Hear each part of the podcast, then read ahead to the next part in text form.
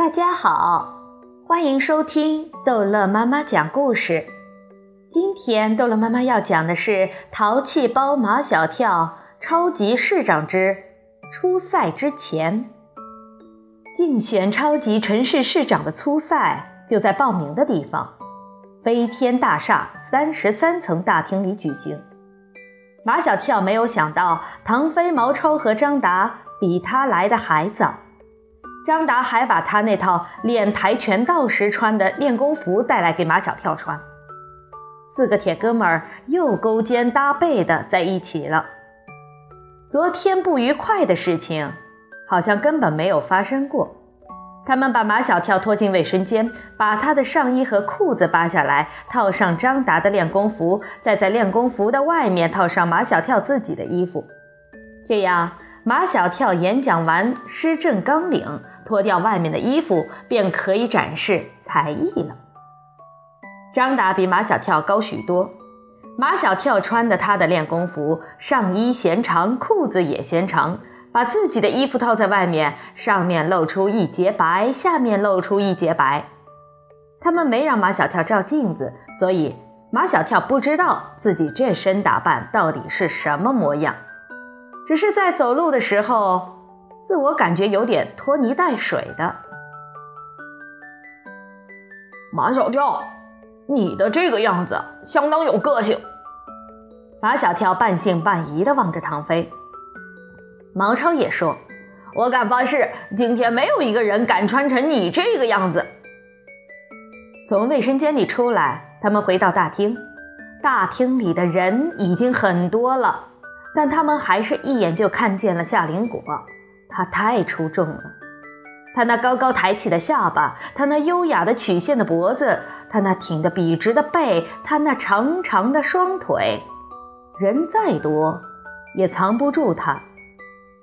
你都能第一眼就看见他，如果一定要用一个词来形容，这个词只能是鹤立鸡群。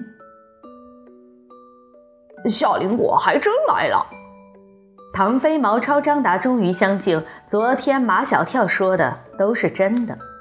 他们朝夏林果走去，张达的脸红了，马小跳的心跳加快了，毛超的废话更多了，只有唐飞无所谓。现在除了马小跳的表妹杜真子，就剩仙女下凡，唐飞都视而不见。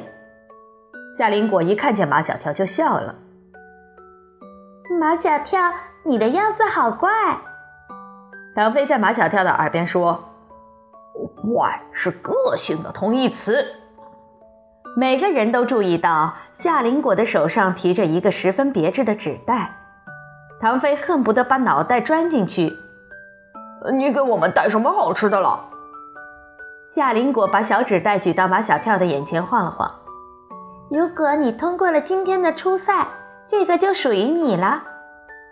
四个人都想知道里面到底装的是什么，可夏林果不让他们看，把小纸袋紧紧地抱在胸前。他们找了中间的位置，挨个坐了下来。夏林果坐中间，四个男孩坐两边。他们都觉得自己很有面子。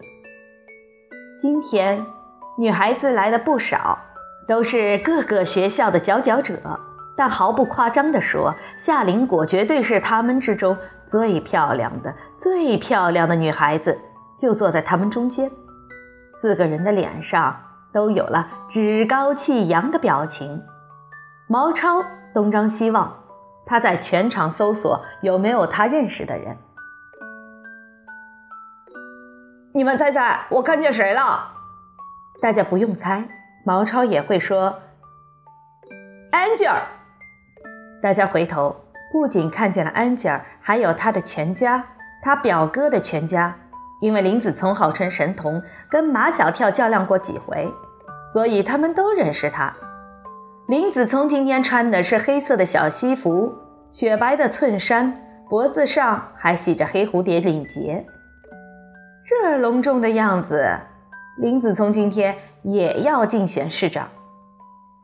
唐飞站起来朝安吉尔一招手，安吉尔过来。安吉尔看见他们也惊喜万分，他的表情像要哭，但熟悉他的人都知道他在笑。安吉尔来到他们跟前。安吉尔，你知道马小跳今天要当市长吗？唐飞故意把竞选市长省略了，直接说当市长。幸好安吉尔不会挑字眼儿，他那两只分得很开的眼睛瞪大了看着马小跳。我问你啊，唐飞说话十分霸气，你是支持林子聪还是支持马小跳？安吉尔想都不想就回答，马小跳。你为什么还去给林子聪当亲友团？我妈妈叫我来的。安吉尔妈妈在后面叫安吉尔回去。马小跳巴不得安吉尔赶紧走。去吧，你妈妈叫你啦。